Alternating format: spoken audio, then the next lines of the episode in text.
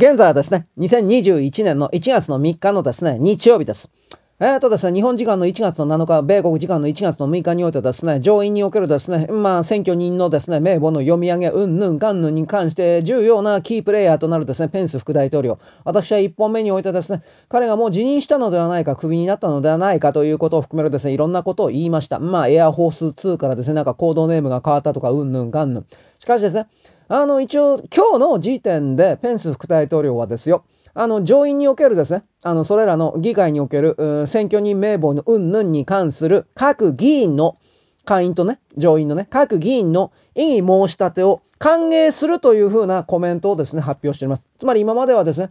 えー、何だったかな。基本的にはですね、副大統領が大統領を決めるというふうなことがあってはならない。というふうなこと。そしてですね、えっ、ー、とね、勝てる可能性、つまりトランプ大統領が勝てる可能性があるのはという文脈なんですが、正式な手続きで異議申し立てをして、両院がその異議を認めるパターンしかないというふうなことを言いました。そして会員においても上院においても、なんだっけ、過半数と設定されている、えー、例えば100人だとすれば、例えば65人とか70人以上でなければ過半数と認められないというふうな70としましょうか。あの、下院も上院も、例えばトランプと70人以上が、えー、賛成トランプだというふうに、2つの上下院ともにトランプだと決めた場合においては、それはトランプになるみたいな選挙人名簿がね、その州の。で、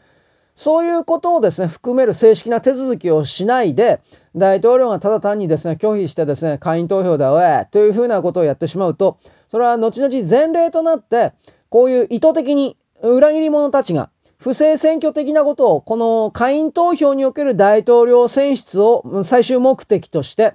いっぱい作ってですね、そしてこの不正選挙だったからそれらのですね、州はですね、もう信用できない。信用できないと州が10も20もあると。だから副大統領に決めてもらおうよ。みたいな。で、それらのですね、副大統領が、例えばこの場合に言うと、まあ、米国における裏切り者というのは民主党という公安の勢力ですから、民主党の副大統領が決めるということになったらですね、永久に民主党のですね、政権が続くということになるわけです。全部グルだから。だから、そういうことをペンス副大統領は言っているんだよと。まあ、これは綺麗事の言い方ではあります。だからこれはもう本当にペンス副大統領はあっちの人なのか、あっち側なのか、こっち側なのか。これ何でもわからないですね。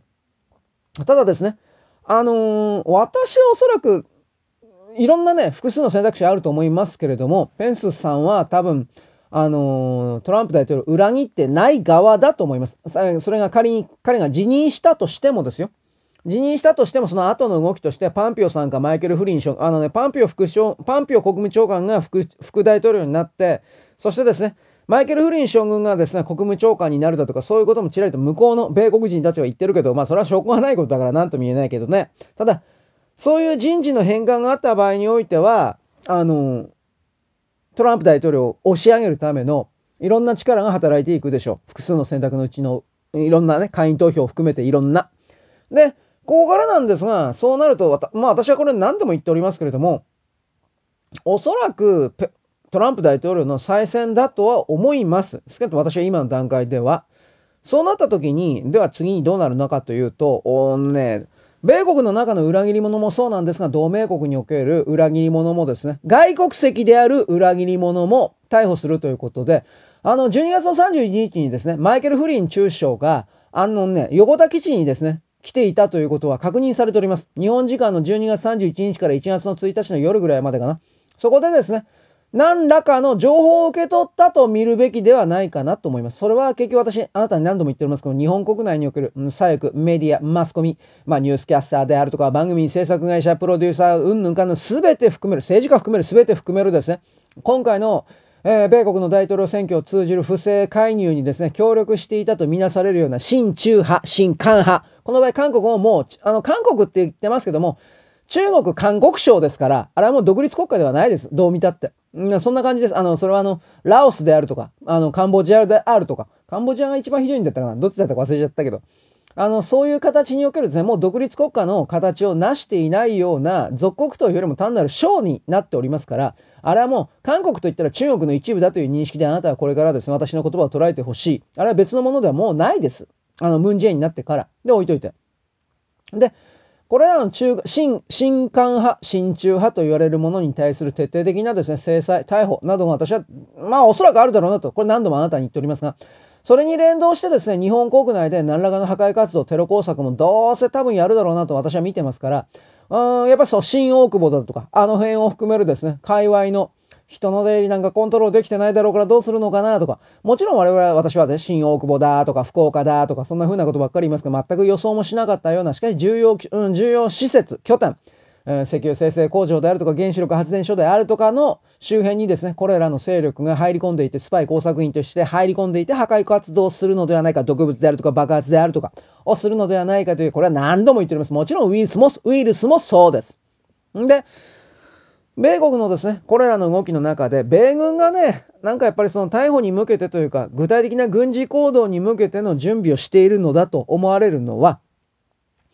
米国の中の実体経済がですね、大きく破壊して、まあ、ぶっ壊れてるんですよ。正直言えば。そんなにいい状況でないというのは、あなたに今更説明するわけでもないですが、株価がどんどんどんどん上がっております。総額が。もちろんそれは戦争兵器に関わるような企業が中心になって上がってるんですが、もうそれに関係しないよ。まあ食料品は戦争に関係するな。な食料品とか物流とか、あとトラック輸送であるか、そういう、まあまあ全部っちゃ全部なんだけど、戦争遂行にイメージするような、あ武器、武器生産、えー、それを運ぶような流通業、そして食料、そして、えー、被服であるとか、あと医療医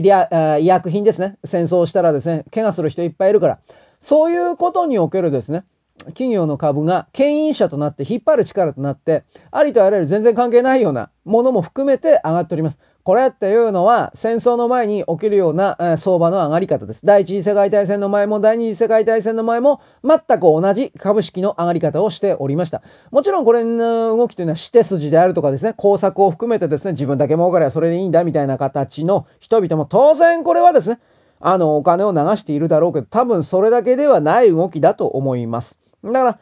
基本的には戦争が、または戒厳令が近いということです。戒厳令の方かもしれないなとは思ってますが、なぜならば私何度も言いますが、国防権限法がですね、おかしな形で成立したことによって、トランプ大統領は少なくとも今の段階においては、反乱法をですね、適用することによって、これらの裏切り者をですね、始末するというふうなことが封じられております。でも一応ですね、ある、うんとね、ピーター・ナバロレポートと、あと、シドニー・パウエルレポート、これがあったので、国内外における明らかに、明らかに外国勢力がですね、今回の米国のですね、大統領選挙に介入、解消していたという、コントロールしていたということの証明が、一応記録の形で公式文書として出てるんで、あとナバロレポートはまだあの、公表されておりませんが、これもされるので、もう2、3日の間にされるので、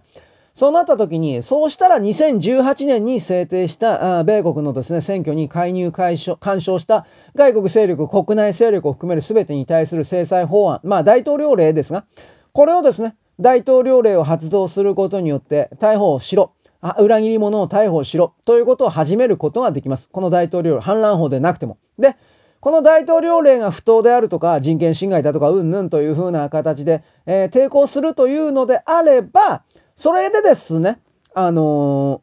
ー、戒厳令に持ち込むことができます。あの、それが根拠がっていうのが1月6日においての、まあ、共和党であるとか、あと、上院の方々が、例えば今回の不正選、疑惑の州において、今回の選挙はおかしいのだという異議申し立てのこの数、会員に送る140、上院は16らしいですが、まだ増えるでしょう。16。そして、私はあの、以前にあなたに言いましたけど、4月5月のラインでアンティファだったか BLM の連中がワシントン火の海にしたでしょ破壊活動したでしょあれも意図的におびき出しでそれをさせたという説があり、私は今のここまで来たら多分そうだと思います。つまり、米国の国内で明らかにあれらの破壊活動を行うような勢力が今もおり、それが潜伏しており、そしてそれらがですね、実際その BLM の一部というのは1月の6日においてパレードするというトランプさんの側において、我々はテロを仕掛けるというふうに言ってるのバカじゃねえのこいつらと思うけど、言ってるので、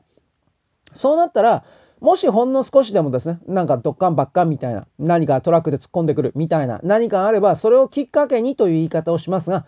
トランプ大統領はですね、戒厳令を発動しても、おそらくは、うん、法的にという言い方をしますけど、文句のつけようのない形になってるとは思います。ただこれ、リンカーンの時のことを比べれば、よっぽどなんていうかな、手順踏んでるんじゃないかなと思います。リンカーンの時はいきなり大統領的な形で戒厳令発動して、後で、えー、議会の事後承諾みたいな形だった、結構無理やりだったような気するんですけど、まあ、そのことによってですね、南軍、北軍のですね、あの戦争において勝ったという形にはなりました。ああらゆるですね、メディア関係者を、新聞記者関係、オーナー、記者、デスクたちを逮捕して、牢屋ぶち込んで、そしてですね、あの経済関係においてもですね、えー、自分たちの側ではない側にお金をですね、流しているというのは銀行家であるとか、投資家であるとか、そんなものも全部次から次から逮捕してですね、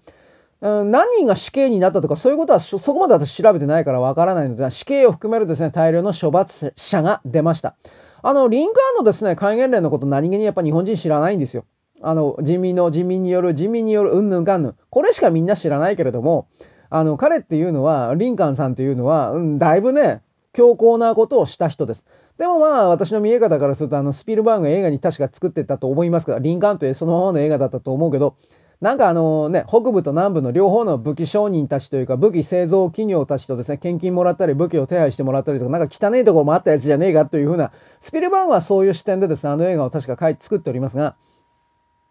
まあ、綺麗なだけでね、政治家なんてやってられるわけないんですよ。結果として政治家なんていうのは結果が全てで行動した後の結果におけるそれが、えー、成功した儲かったとされる勝利の側か失敗したと損損金を出したという敗者の側かこれでしか見ることができないのでその観点からリンカーンはですね勝ち側についたんだというまあこのちょっとね無責任的な言葉を出すのは間違ってもいないでしょ。であのー、今の流れでですねプーチンさんとですねあのートランプさんが明らかに組んでるなと思われることは、前言ったけど、ちょっと追加説明しておきます。あの、ウクライナの側で、インターファクス社が発表したんだったかな。まあ、とりあえずあの、ジョー・バイデンをですね、取り調べるだとか、うんぬんと発表のこと言ったと思いますが、あの、インターファックス及びですね、今のウクライナの政権というのは明らかに親しい、えー、親しいプーチン派、親しいロシア派なので、あれはプーチンさんがですね、圧力をかけたというか命令をしたのだというふうな説が、まあ向こうの普通のメディアも出て、出てまして、多分そうなんだろうなと思います。で、えー、と、どちらにしろその刑事告訴をされるという流れになって、どうしてそんな人がですね、ジョー・バイデンが大統領になれるというふうな設定で、いわゆる左側の人、ミッチー・マッコーネルとかナンシー・ペロシたちが動いてるのか、私その辺は正直わかんないです。どう考えても無理筋なのに、法的にも。でも、まあ彼ら彼女たちは中国から金をもらってる、いわゆる地下地底政府の人たちから金をもらってる命のですね、危険を脅かされている云々でですね、従わざるを得ないという、これはあるのかもしれません。までもそれは彼らにとってはですね、彼らの事情であってですね、今の動きというのは全人類的なものでございますから、彼らがどのようなですね、不具合があろうがなかろう知ったことではないというね、これはあります。で、あのね、中国において、これはあの、米国におけるですね、大きな変換の動き、変、変転の動きとですね、対応するような形で中国でもですね、だいぶ困ってるみたいです。大停電、うんぬんありますね。未だにやっぱりほど全然出てませんけど、大停電的なものはずっと続いてるようです。で、このことによって私は昨日、おとといで長江の水害における炭鉱が、炭窟、石炭採掘の、トンネルが全部水で埋まっちゃってるんだよと。おそらく再起不能なんだよっていうふうな。だって、地上に水がね、まだ残ってるのに、その地下の炭鉱の水を汲み出して、空洞のままをですね、維持できるとあなたは思いますか？無理だろ、そんなもんどう考えたって。だから、うん、ずっと掘れないんですよ。で、一番大事なことはですね、今あの、習近平さんと江沢民さんが、あのー、逃走しているという流れの中で、えっ、ー、とね、北京でおそらく江沢民派、または、または李克強さんなんですが、どっちかわからん。これが、習近平さん側の何らかの情報をですね、えー、盗み出していたスパイ、スパイ行動が見つかったという流れの中で、これを彼らが使う電波を探査するために、都市部丸ごと止めちゃって、それでもかかわらずですね、まあ、非常電源とかいろいろ含めて電源持ってる、連絡手段のために電波を使う Wi-Fi とかいろいろあるんだろうけど、LTE とかね。そういうことを探査するためだけに、北京を大停電に落としたという説は一応あります。で私は少し前に、あのー、李克、2日前か？李克強さんを中心とした軍事クーデターの計画が漏れたからこれが止まったんだというふうなことを中国人たちがツイートしている的なことはあなたに言ったと思いますが、おそらくこれに関わるようなものではないかなと思います。で、ついでに言っときはですね、もう情報が、情報戦なので、みんな、みんな嘘ついてるのでわかんないんだけど、この説だけちらりと言っておきます。これは昔から言われている説だったけど、多分中国人たちが自分たち西側を騙すための説だというふうに私は思っておりますが、習近平というキャラクターそのものが地底政府、ディープステートと言われるものを破壊するために、つまり共産党を破壊するために送られたエージェントであるという説、これは一応あります。ただこれも正直、まあ、もしその設定が本当であるのであれば確かに彼が取ったマクロ経済の失敗における失敗における失敗の連続というのは、それは明らかに中国共産党というのは破壊に導いておりますから、そうだねという言い方はしますけど、これはさすがにヨタだろ、ヨタ話だろうと思いますよ。うん。で、あの、そうなるとね、だからでもまあ李克強の方がと、と、とてつもなく地底政府と言われるような人々であり、フリーメイソン側とかそういう人々に近く。でですね、例えばあの、胡錦涛の後に、李克強があの主席になって、4年間か8年間やった後に習近平になっていたとすれば、胡錦涛の後に李克強ってあの頭のいいあの学者肌というかですね、本当にあの人相当腹黒いんですよ、どう考えたって。あの人が西側をさらに騙し続けて中国の大発展をさらに拡大させ、その上で西側の企業、政治家、経済たち、経済人たちを、投資家たちを含めて中国の中にどんどん呼び込むということに成功していれば、それこそ中国製造2021であるとか 5G であるとか何もかもが中国の中心に残ってですね、それこそ人類の未来はそこで終わったというふうに私は判定できます。それをですね、人類の未来がですね、中国の崩壊によって救われたという風な設定で再び見返した場合においては確かにそれは習近平さんのやったことっていうのはそうなんだけど、